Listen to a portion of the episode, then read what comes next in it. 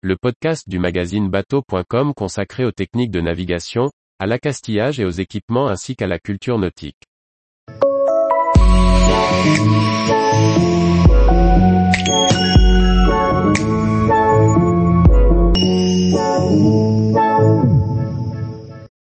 Hermione, la frégate sauvée des champignons, si elle trouve les fonds. Par Briag Merlet.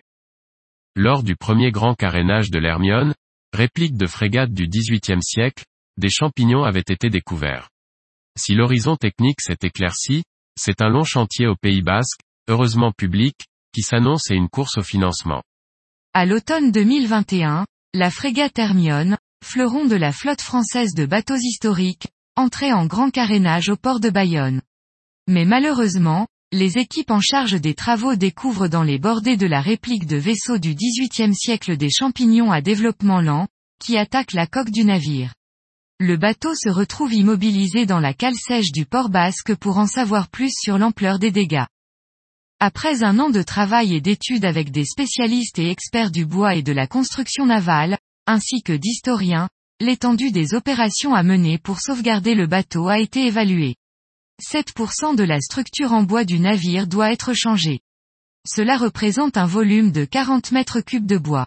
La bonne nouvelle est avant tout que les entreprises mandatées pour les travaux, Asselin et le chantier du GIP, ainsi que le maître d'œuvre Yacht Concept, estiment le navire réparable. Un mal pour un bien, les passionnés de charpente marine pourront assister aux travaux.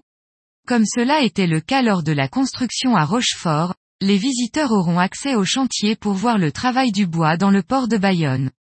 La durée des travaux est estimée entre 15 et 18 mois. La fondation Hermione Lafayette, propriétaire du navire, indique avoir reçu le soutien des collectivités locales, le département de la Charente-Maritime, la région Nouvelle-Aquitaine et l'État, et pu contracter un emprunt pour mener les premiers travaux.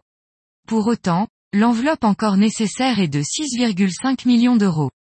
Elle fait donc appel à la générosité du public pour aider la frégate à retrouver l'eau au plus vite et que chacun puisse l'admirer sous voile dans son élément.